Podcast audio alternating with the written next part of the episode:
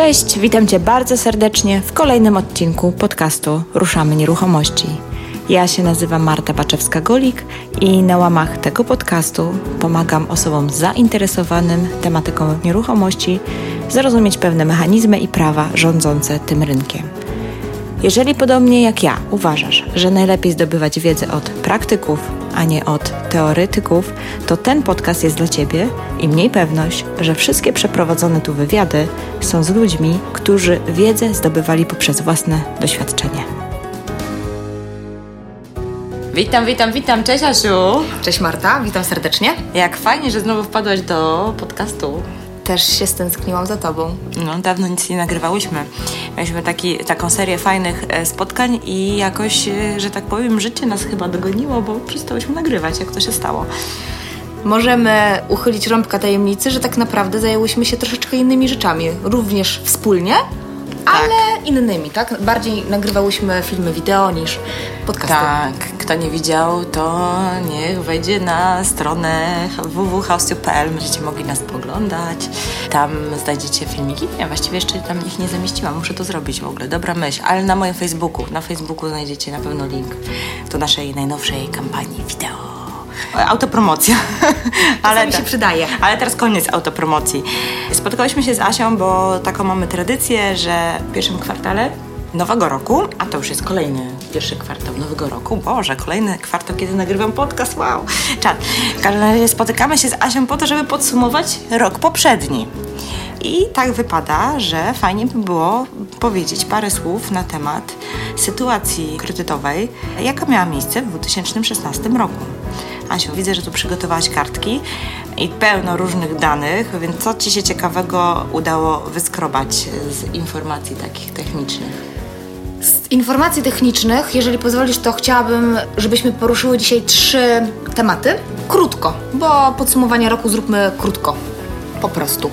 Jedna rzecz to chciałabym powiedzieć, jak wyglądał rynek e, kredytów hipotecznych w liczbach. Jasne. Drugą rzecz, e, o której chciałabym dzisiaj powiedzieć, to MDM. Mhm. A trzecia rzecz to chyba taka rzecz, e, taka sprawa, która bardzo mnie dotyczy oraz e, wszystkich e, przyszłych konsumentów. To jest projekt ustawy o kredycie hipotecznym oraz nadzorze nad pośrednikami kredytów hipotecznych i agentami. To jest taka gorąca, gorąca rzecz, gorąca, słuchajcie, o tej ustawie było głośno, nie wiem czy słyszeliście, ale pewnie ludzie z branży na pewno wiedzą o czym mówimy, ale jeżeli słuchasz tego podcastu i dziś myślisz o zakupie nieruchomości na kredyt w tym roku, no to parę zmian nam nasz ustawodawca zaproponował w tym temacie i o tym też porozmawiamy.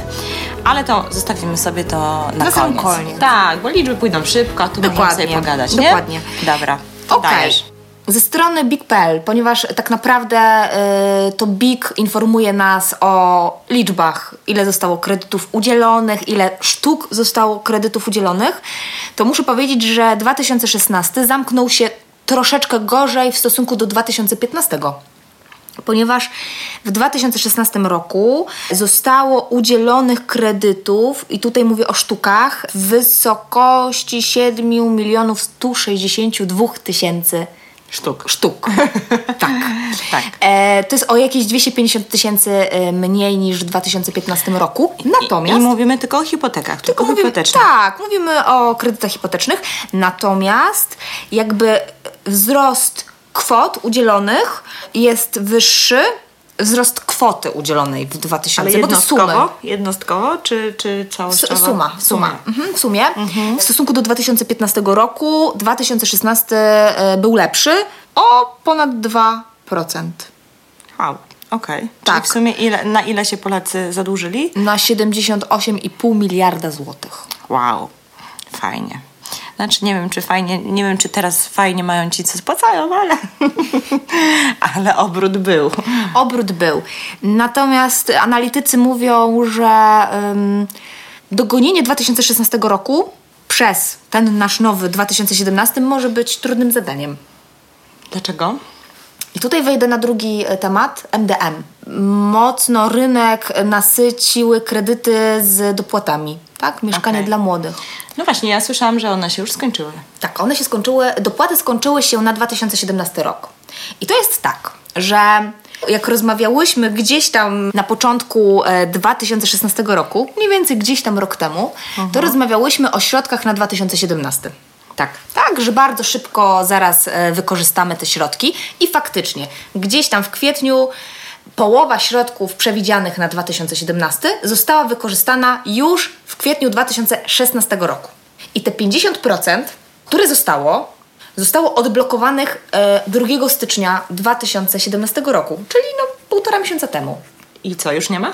Nie ma, one się skończyły w styczniu. Czyli jeżeli planowałeś lub myślałaś e, lub myśleliście, żeby pójść do doradcy i zakupić mieszkanie w kredycie MDM, no to w 2017 jest problem. Ale co z 2018?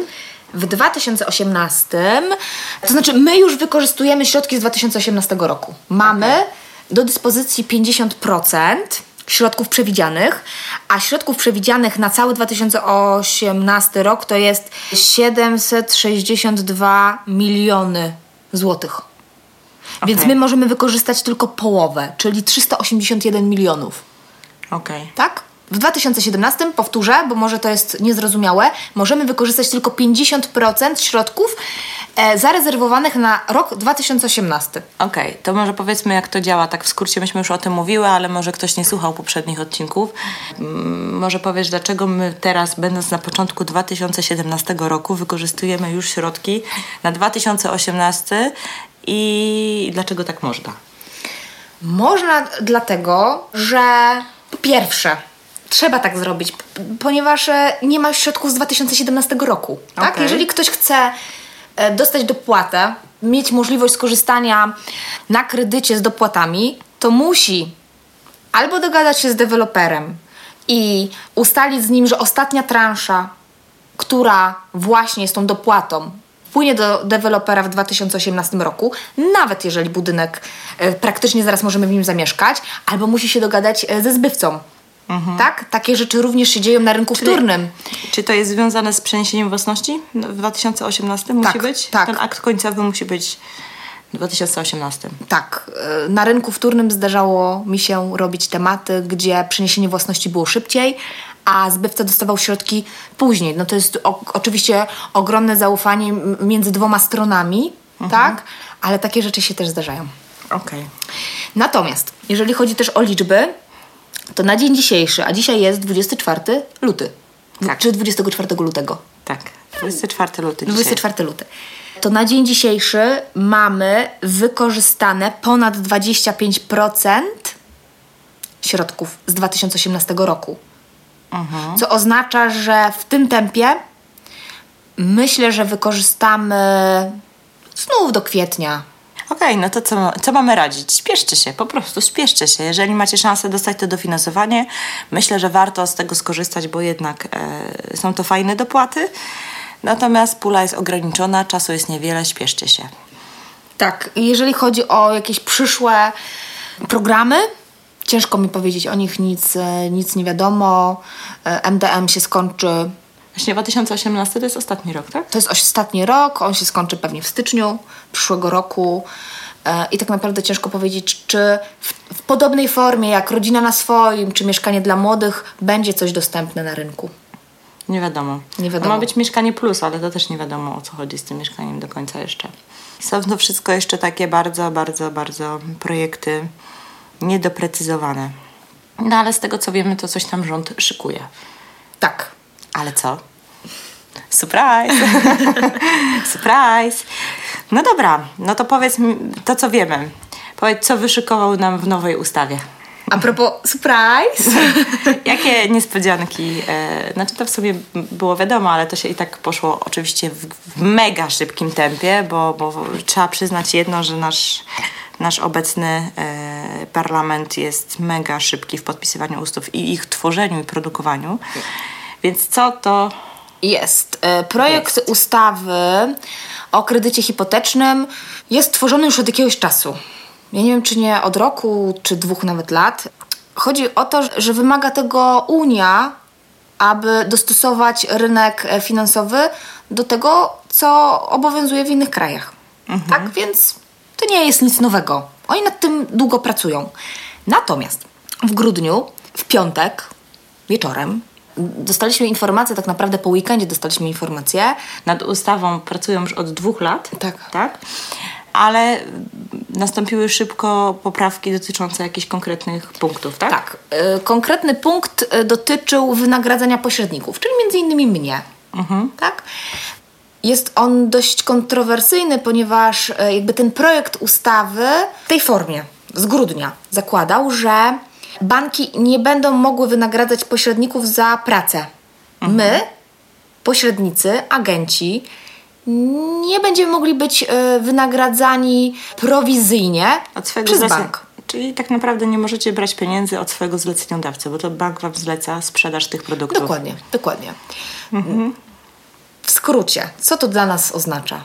Tak na zimno, tak na szybko, pierwsza myśl, która wtedy nam e, oczywiście mm, w głowach się tworzyła, to, to brak pracy. Tak? Ponieważ e, mamy taki system współpracy z klientami w Polsce, że raczej mało kto płaci za usługę pośrednictwa finansowego doradcy. W sensie osoba fizyczna nie płaci. Nie Za- płaci, klient nie płaci. To jest trochę inaczej niż, e, e, w, niż u ciebie, Marta. Tak, że pracujesz na wyłączność, umawiasz, podpisujesz umowę z klientem, dostajesz jakiś tam procent od e, transakcji, od wykonywania. W zależności od tego, jak się umówisz oczywiście z klientem, Tak. od wykona, Ale wykonanej mi klient. sobie, Tak. tak. z wykonanej e, pracy. Bo ja to uważam, że w tym momencie klient jest moim zleceniodawcą. No to jest normalne, że jak ja komuś coś zlecam, to ja mu za to płacę. Więc jeżeli bank wam zleca A my e, po części, sprzedaż e, tak. produktów, Przez to, że my musimy mieć e, dostępy do różnych systemów bankowych, jesteśmy w, w jakiejś to części oczywiste, że do tej tak. pory bank wam płacił. I tutaj ustawodawca chciał to zmienić. Tak, os- tylko dokończę myśl, że my Mhm. jesteśmy w pewnym sensie osobami współpracującymi z bankiem, tak? A często to są y, osoby fizyczne, y, więksi pośrednicy, mniejsi i my jesteśmy jak najbardziej wynagradzani przez bank. No i słuchajcie, jak to się dzieje? Żyjemy w Polsce, więc automatycznie wszyscy zaczęli myśleć, jak to obejść. To jest smutne, tak? Że włączył się tryb awaryjny, to jak my będziemy dostawać pieniądze za naszą pracę? Bo to jest nasza praca, żeby doradzać, żeby proponować, e, żeby liczyć za klientów, żeby pokazywać, co daje jeden bank, co może dać drugi, co daje trzeci, żeby pomóc e, w znalezieniu najbardziej korzystnej oferty dla danej sytuacji e, klienta, dla jego potrzeb. Całe szczęście. Jakaś pani poseł, jakaś posłanka y, z któregoś z klubów naszego parlamentu zaproponowała zmianę, aby wykreślić ten wpis w artykule 16. Nie wiemy do końca, jak to się wydarzy, ponieważ e, jakby cały czas ten projekt ustawy jest czytany i jest w podkomisji finansów teraz, e, jakby pracują nad nim. Miejmy nadzieję, że się szczęśliwie dla nas pośredników to jakby zakończy, czyli że nikt nie będzie nam, nas ograniczał finansowo. Okej, czyli tak naprawdę to ta sprawa jest cały czas jeszcze w toku. Tak. Jeżeli chodzi o to, to jak najbardziej e, jest w toku. Czyli ciągle jeszcze nie wiecie, ale jest duża, duża szansa, że jednak ten pomysł, żeby, żeby zakazać bankom e, płacić wam wynagrodzenie, upadnie. Mam nadzieję, że tak. Ale o, dobra, a jeszcze zanim pójdziemy dalej, stwórzmy taką teorię. Jaki to miałby skutek też dla klientów, jeżeli by to taki zapis przesz- przeszedł? No bo dla was to jest oczywiste. Wy byście musieli e, znaleźć sobie jakiś inny sposób pozyskiwania pieniędzy za swoją pracę, czyli prawdopodobnie Albo byście musieli brać pieniądze od e, klientów. klientów. Tylko ciężko mi powiedzieć, Marta, czy e, taki system przyjąłby się w Polsce. Najprawdopodobniej byśmy byli w jakiś sposób e, zatrudniani, e, mielibyśmy bardziej e, bliższe, nie chcę powiedzieć relacje, ale może umowy z deweloperami, z biurami nieruchomości. I to oni by nam płacili za to, że my jakby obsługujemy danych klientów. To jest jedna teoria. Tych teorii jest mnóstwo. Jaki to by był skutek konkretny dla osób, które przychodzą po kredyt? Bo w moim mniemaniu to by była taka lawina. gdzieś na pewno za to zapłacą. Tak? Chociażby na przykład w koszcie za nieruchomość. Nieruchomości mogą pójść do góry. No, ja mówię o rynku pierwotnym. Czyli na przykład jeżeli byście dostawali pieniądze od dewelopera, to deweloper automatycznie by musiał to, Mógłby. mógłby to Tak. uwzględnić w cenach. Mógłby. e, Mhm. Nie mówię, że to będzie drastyczny wzrost, ale może być wzrost. W mojej ocenie mm, to nie jest jedyna, jedyny mankament tego, bo jak się zagłębimy bardziej w, e, w ten pomysł, to tak naprawdę okaże się, że dostępność kredytów po prostu zmaleje. Bo jeżeli e, biura kredytowe przestałyby mieć dopływ pieniędzy z banków, to najzwyczajniej w świecie prawdopodobnie zostaliby na rynku najsilniejsi gracze, czyli pośrednicy, które mają naprawdę wieloletnie doświadczenie, mają duże zaufanie, mają wiele rekomendacji um, i w jakiś tam sposób sobie poradzą i przetrwają, czy będą brać prowizję od dewelopera, czy będą brać e, prowizję od klienta, czy w jakikolwiek inny sposób się dogadają. Natomiast wielu pośredników po prostu y, nie przetrwa tej próby najzwyczajniej w świecie. Tak, to jest jedna to rzecz. To jest jedna rzecz. Druga, Druga rzecz jest mhm. taka, że w dużych y, miastach to jeszcze pół biedy, bo jest duża konkurencja, jest dużo tych y, pośredników kredytowych. Natomiast w małych miastach mógłby być kłopot. I dostępność oferty bankowej, różnorodnej oferty bankowej w małym mieście, gdzie są na przykład dwa tylko czy trzy banki, automatycznie by zmalała do tych dwóch czy trzech banków. Tak. I to, Pamiętaj... to jest największy kłopot, Pamię... największy mhm. skutek taki negatywny dla e, klienta takiego indywidualnego w mojej ocenie, bo jeżeli te duże biura pośrednictwa kredytowego zaczną się zamykać, albo będą zmieniać jakoś, przekształcać jakąś formę e, współpracy, no to po prostu ta dostępność kredytowa niestety może zmaleć. Tak mi się wydaje, że to może być taka konsekwencja i to jest chyba najpoważniejszy i najbardziej bolesny w mojej ocenie skutek dla klienta. To prawda, też jakby banki na tym, umówmy się, też stracą, dlatego że my jako pośrednicy jesteśmy trochę ich pracownikami i my przynosimy te wnioski kredytowe do banków, nie tylko do trzech, czterech wiodących, które są na rynku, takie najbardziej silne, tak? Niektóre banki bez pośredników, umówmy się, nie miałyby takiej sprzedaży. Ja dziś czytałam nawet, że to jest około 60% sprzedaży produktów hipotecznych. hipotecznych, hipotecznych około 60%, tak. Między które 50 płynie od y, pośredników i doradców kredytowych, co oznacza, że strata 60% obrotu dla takiego banku to jest naprawdę poważne wyzwanie. I to po pierwsze automatycznie im pada sieć tak. takich indywidualnych dystrybutorów. I teraz mają dwa wyjścia, bo jeżeli w, w, ustawie staje się, że był zapis, że można będzie udzielać tylko w placówce bankowej, tak? tak. w oddziale. Tak. Więc muszą tworzyć oddziały właśnie w małych miastach, w których na przykład nie mieli oddziałów, a jednak kredyty były udzielane właśnie dzięki takim doradcom jak Asia. Mobilnym, którzy tak, jeżdżą. Którzy jeżdżą, wsiądą w samochód mhm. i pojadą do klienta. Dokładnie, więc to jest naprawdę, to są potężne konsekwencje, no i to mogłoby rodzić e, kolejne podwyżki również w bankach, tak? Czyli tak jak wszyscy mówią, a jak nie będzie doradcy kredytowego, to prawdopodobnie zmaleją prowizje bankowe. W mojej ocenie będzie, mógłby być skutek zupełnie odwrotny, z racji tego, że koszty Dla banków, banków wzrosną, się. a sprzedaż spadnie. Mm -hmm. Także moim zdaniem to jest naprawdę bardzo, bardzo poważny krok do zmiany I, i, i, tak jak się na to popatrzy z lotu ptaka, to już nie jest tylko kwestia tego doradcy kredytowego, który potencjalnie może stracić pracę, tak, albo sposób e, zarabiania pieniędzy, ale tak naprawdę wszyscy na tym stracą, a oczywiście zapłacą za to klienci. Dokładnie. Zaczęłyśmy troszeczkę o takiej dość kontrowersyjnej i takiej gorącej, e, gorącego punktu tej ustawy. Natomiast uważam, że ta ustawa też wprowadza dobre rzeczy. Ta zmiana też wynika, nazwijmy to w cudzysłowie, z takiej troski o konsumenta, tak? Że głównym argumentem za tym, żeby wprowadzić tą zmianę, jest to, żeby wyeliminować nieuczciwych doradców. Oferty, które są... Ma poprawić świadomość e, klienta, który podpisuje umowę kredytową. Tak, czyli były takie praktyki i myślę, że to parę lat temu było dosyć faktycznie nagminne, gdzie e, niektóre banki zdecydowanie lepiej wynagradzały pośredników czy doradców e, finansowych, a inne trochę mniej, w związku z czym, że tak powiem, parcie i ciśnienie na sprzedaż produktów tych banków, które lepiej najzwyczajniej w świecie płaciły, były ponad interesem klienta. I, i tak jakby idea całej tej zmiany no, wynika, że tak powiem, z dobrych pobudek, takich z troski o tego klienta, tylko tak jakby mm, niestety każdy kij ma dwa końce i z jednej strony mogą być takie konsekwencje, o których rozmawiałyśmy przed chwilą, a z drugiej strony niekoniecznie to właśnie uchroni tego klienta, bo to może spowodować większe koszty, więc nie do końca ta zmiana chyba jest e, dobrze przemyślana. Tak, więc czekamy, co będzie po tych czytaniach i, i, i co podkomisja zadecyduje i e, jak Sejm się do tego oczywiście ustosunkuje.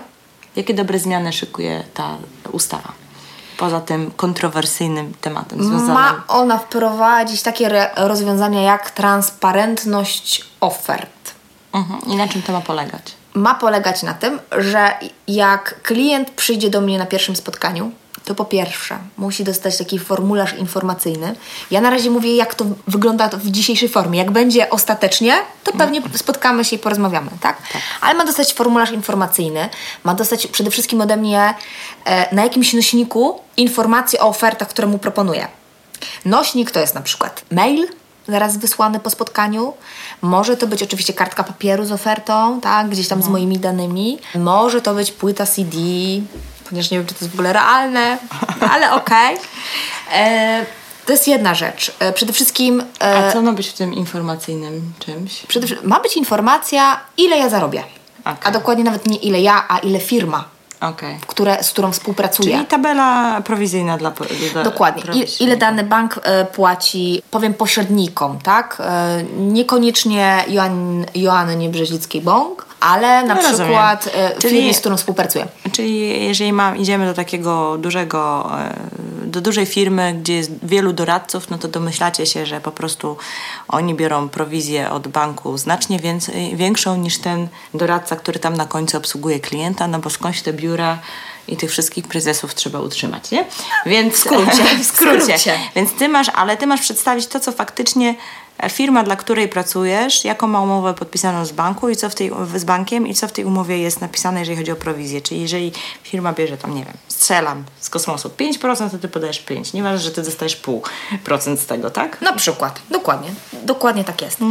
E, dodatkowo musimy omówić wsz- wszelkiego rodzaju koszty, tak? E, I to musi być wszystko zapisane. Nie może być tak, że klient tak naprawdę otrzymuje od nas e, wnioski kredytowe i nie wie, jaka będzie oferta bankowa. Nie ma, nie, nie może być coś takiego, nie może to mieć miejsca. Przede wszystkim my, my musimy też, by, my, my musimy wszystko archiwizować, tak? Jeżeli dojdzie do podpisania umowy, to w projekcie jest coś też takiego, że my będziemy archiwizować również umowy kredytowe.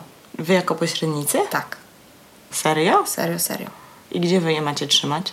Jak to wejdzie, to będziemy się zastanawiać, Marta. Ale czy to nie jest właśnie niebezpieczne?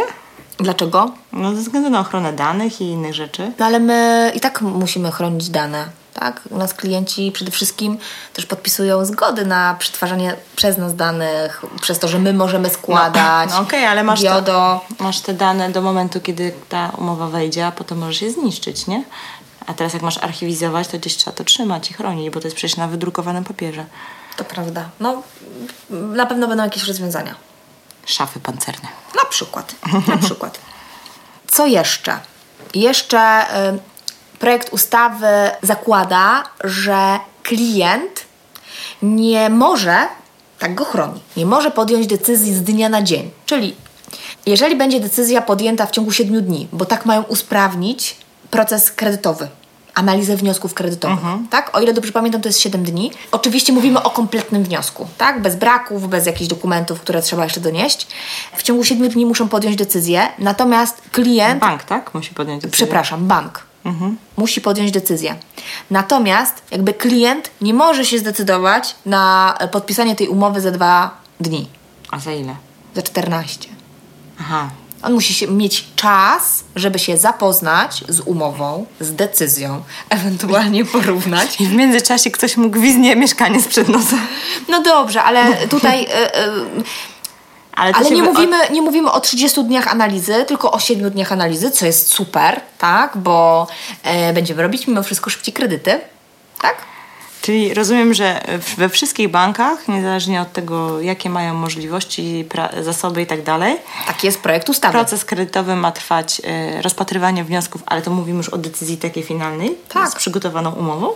No, Wiesz co, wszystko zależy od tego, jak każdy bank ma inny proces procesowania wniosków kredytowych, więc w jednym banku jest decyzja ostateczna i następnego dnia dostaje się umowę, a w innym banku jest decyzja, na przykład finansowa.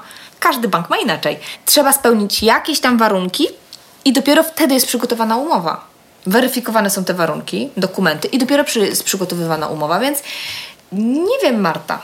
Nie umiem Ci na to pytanie odpowiedzieć. Każdy bank to Czyli- jest państwo w Czyli państwie. biorąc pod uwagę naszą um, umowę z końca listopada, gdzie tam już były dwa aneksy wydłużające, Tak. e, to jakby i klienci dostali umowę tak naprawdę podpisywali tego samego dnia, co już był koniec tego aneksu do podpisania umowy przyrzeczonej, czyli przynoszącej własność. Tak. Czyli byśmy musieli ten, podpisać kolejny aneks, bo oni by musieli 14 dni odczekać, żeby móc podpisać tą umowę. W tym przypadku tak, natomiast tu proces kredytowania byłby zdecydowanie szybszy, tak? Tutaj mm, no, z różnych powodów ten proces kredytowania był dłuższy. Okej, ale wiemy, że są różne trudne sytuacje, nie, nie wszystko jest łatwe. Więc co ciekawa jestem. Swoją drogą jestem ciekawa, czy faktycznie banki się dostosują do tych siedmiu dni i wydadzą decyzję, bo to by oznaczało, że wtedy też by musieli wydać w ciągu siedmiu dni. Tak, tak. Dlaczego? Czy dlaczego to będzie tak działać jak w ZUS-ie, nie? że mam 30 dni i 30 dostaję pismo, że brakuje pisma. O, i kolejne 30 dni. Tak możemy przez pół roku odraczać chorobowe. Ciężko mi powiedzieć, Marta. Naprawdę, y, to jest na razie projekt ustawy. Jak będzie ustawa, to będziemy, to, to wszyscy będą nad tym, e, będą e, musieli dostosowywać swoje systemy, pracę. Banki będą też dostosowywały do ustawy, tak? Albo po swojemu. No umówmy się, wchodzi rekomendacja i tak każdy troszeczkę inaczej na nią patrzy. Interpretuję. Dokładnie. No dobra. Natomiast Zobaczymy. Pożyjemy, zobaczymy. Dokładnie. Jeżeli jeszcze tylko mogę wrócić e, a propos tych 14 dni na podjęcie, mm, na możliwość podpisania tej umowy, to ma to wykluczyć powiedzmy podejmowanie decyzji pochopnie, może pod wpływem doradcy z banku, pośrednika kredytowego, tak? Że już, już, już, już, już, już, koniec miesiąca, szybko zamykamy temat, musimy szybko zamknąć temat, targety i te sprawy e, i klient szybko podpisuje kredyt i nie do końca wie, co podpisuje. Okej. Tak? Więc y, to jest zadbanie o konsumenta. Szczerze, mi się to podoba. Mimo wszystko. Tak, że to jest tak, że siadasz, masz czas z klientem, ustalasz z nim, jak to wygląda, opisujesz, omawiasz umowę. Ja bardzo lubię omawiać umowy z klientami, robić im później jeszcze podsumowania, chociażby dlatego, że mam poczucie, że klient wychodzi ode mnie z jakąś tam wiedzą i to jest ważne. Przynajmniej dla mnie. No okej, okej, tylko 14 dni to chyba długo. Może to czasami komplikuje. No ale to jak mówię, każdy kij ma dwa końce. Z jednej strony fajnie, a z drugiej strony właśnie w jakichś takich awaryjnych sytuacjach. Tak. Jeszcze powiem o dwóch rzeczach, bo to, wydaje mi się, że to są dość ważne, e, ważne sprawy. Pierwsza jest taka, że ma być zakaz uzależnienia udzielenia kredytu od produktu finansowego, jakiegoś Okej. innego, tak? Czyli obowiązkowa karta kredytowa na przykład. Na przykład, tak? Oczywiście e, umówmy się, nigdy nie jest tak, że jest obowiązkowa karta kredytowa, tylko na przykład bank mówi weź kartę kredytową, obniżymy ci oprocentowanie. Jak jej nie weźmiesz, to będziesz miał wyższą marżę. Jak będzie to w praniu, jak to wyjdzie tak naprawdę ostatecznie, jak się będą dostosowywały do tego banki, zobaczymy. Okej. Ale jest jeszcze jedna ważna rzecz. To brak opłat za wcześniejszą spłatę kredytu. O, i to jest fajne. Tak. To jest faktycznie Ma, fajne. mają to znieść. Super. Bardzo dobre. To tak jak w gotówkach. W gotówkach chyba też nie ma, nie? Nie ma, nie ma. No Możesz i następnego słusznie. dnia e, No spłacić słusznie. Tak powinno być, oczywiście, bez że tak. prowizji. Tak więc to na dzień dzisiejszy. Miało niby do 17 lutego jakby wszystko, jakby ten projekt miał być i przeczytany i już jakby przedstawiony fin, e, jakby finalny projekt. Mamy tydzień po, jeszcze nie ma, jeszcze czytają, jeszcze debatują. Okej. Okej, ale to, to jest fajne, bo z jednej strony, skoro, bo jeszcze jakiś czas temu pamiętam czasy, kiedy było 0% za wzięcie p- kredytu praktycznie we wszystkich bankach.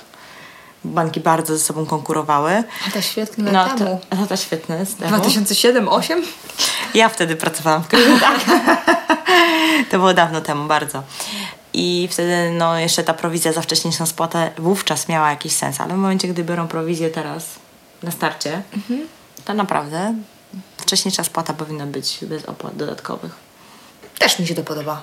Naprawdę. No, myślę, Naprawdę jestem fajne. mocno prokliencka, więc czym, czym dla nas klientów umówmy się, też bierzemy kredyty. Tak? Tak. Czym więcej ułatwień, super. A czy na przykład te dodatkowe rzeczy, które mają ukrócić, typu właśnie karta kredytowa, czy to będzie też dotyczyć na przykład obowiązkowych rachunków w tym banku, które musisz założyć? ROR do spłaty? Ciekawe, nie? Ciekawe. Dobre pytanie. Ciekawe, ciekawe bardzo.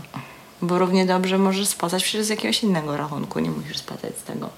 To prawda, natomiast... Znaczy jest to jakby wygodne oczywiście dla Tak, klienta. Dla klienta, ale też banki jakby przyzwyczaiły się już ostatnio i mają też takie wymogi, że same pobierają z rachunku takiego zwykłego ROR e, środki na spłatę raty i to jest dobre rozwiązanie, bardzo. Więc ewentualnie ustawienie... I tak, i nie, bo dzisiaj ustawienie stałego zlecenia z własnego Ustawienie konta na stałego. rachunek techniczny tylko do obsługi kredytu No już właśnie odchodzimy od kredytów, od rachunków technicznych. nie będzie. O, no już e, szczerze zastanawiam się... To na rynku wtórnym trochę będzie to Zasta- kłopotliwe. zastanawiam się, Marta, czy jest jakikolwiek bank, który jeszcze preferuje rachunek techniczny do spłaty raty. Nie o spłacie całkowicie kredytu, tylko o spłacie No bo to raty. wynika z tego, że musisz założyć konto w danym banku i dlatego to, od tego się odchodzi, ale w momencie, gdyby nie było tego wymogu i możesz spłacać, nie wiem, bierzesz kredyt w PKO, a masz mm, Ale konto w mi się- no to w tym momencie w PKO powinien być techniczny i sobie ustawiasz stałe zlecenie i cyk, i leci ci co miesiąc. nie? Jasne, tylko y, nie wszyscy ustawiają stałe zlecenie, a tu jak masz ratę 13 każdego miesiąca, to bank Okej, będzie zawsze ale szukał ja tych na pieniędzy. musiałam założyć w Millennium i płacę za to konto 15 zł co miesiąc, umówmy się. Mogłabym mieć za darmo gdzieś indziej konto. Ja mówię już o jakichś dobrych dwóch, trzech latach, o praktykach, które się teraz dzieją, tak? A twój kredyt hipoteczny? te konta są bezpłatne? W większości tak. Tak? W większości tak. Czas zmienić bank. Z, e, w większości tak. To są zwykłe rachunki oszczędnościowo-rozliczeniowe i podpisujesz pełnomocnictwo e, dla banku, że bank ma prawo sam sobie pobierać środki na ratę danego, każdego danego dnia ja miesiąca. rozumiem to. Tak? Ja rozumiem, aczkolwiek, aczkolwiek moim zdaniem klient też tutaj powinien mieć wybór, bo nie każdy musi chcieć mieć konto w danym banku, nie? To prawda. Ale możliwe, że możliwe, że banki będą musiały się i te, też w taki sposób e, dostosować. Pamiętajmy, że ta ustawa e, też spowodowała jakby to, co się dzieje w ogóle przy kredytach hipotecznych, w ogóle przy finansach i bankowości, e, spowodowała, że mało który bank ma teraz darmowe konto. Coraz więcej płacimy za, e, Tak. za wszelkiego rodzaju opłaty, tak? Za przelewy, za ja chciałam wyciąganie... zauważyć, że ja z- na początku miałam bezpłatne to konto. Oni w pewnym momencie wprowadzili tą opłatę. Ale ponieważ mam tam kredyt, no to nie bardzo mam ruch, nie? Mhm. Jasne. Bo muszę opłacać tą, tą opłatę. Więc... E, a Co? teraz, teraz Mhm. są oferty na przykład za 0 zł, ale ja już z tej dla nowych klientów nie mogę skorzystać, bo jestem starym klientem. I to jest taki potrzask, nie? To prawda, to prawda. Nie chcę tutaj wymieniać banków, ale e, dość znany internetowy Ja dla bank. nich nie pracuję. Mówię jak jest, na własnym przykładzie. Więc No to na własnym przykładzie mam między innymi konto w banku. No i już wiem, że e, coraz więcej opłat Tak? jest związanych z prowadzeniem. najtańsze. To było najtańsze i było tak naprawdę za zero, a teraz, e, żeby wypłacić jakiekolwiek środki z bankomatu za darmo, to musi być minimum 50 zł. Mhm. Na przykład, tak, żeby, żeby, nie, żeby nie płacić. I są jeszcze narzucone jakieś dodatkowe opłaty. To tak jak wiesz, jak idziesz do sklepu i... Nie możesz zapłacić powyżej e, Tak. kartą, tylko powyżej 20 zł. Na No, przykład, nie? Co też jest chyba bezprawne. tak, nie, nie, to jest moim zdaniem bardzo niefajne. No.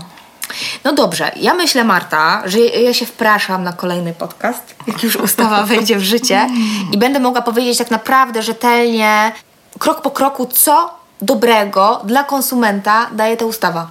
Tak? Może coś, co, może będzie coś, co w mojej ocenie oczywiście, mówię o mojej ocenie, e, nie będzie fajne e, dla klientów. Też o tym chętnie powiem. Natomiast Okej. myślę, że musimy poczekać gdzieś tam do drugiego kwartału. Tak, do drugiego kwartału. No dobra, to wiecie, w drugim kwartale, o ile ustawa zostanie przegłosowana i wejdzie w życie, spotkamy się z Joanną i powiemy, jakie e, zmiany zaszły, co faktycznie wprowadzili, czego nie wprowadzili i będzie już wtedy wszystko jasne. Bo teraz na, na teraz to tylko takie trochę hipotezy. Tak.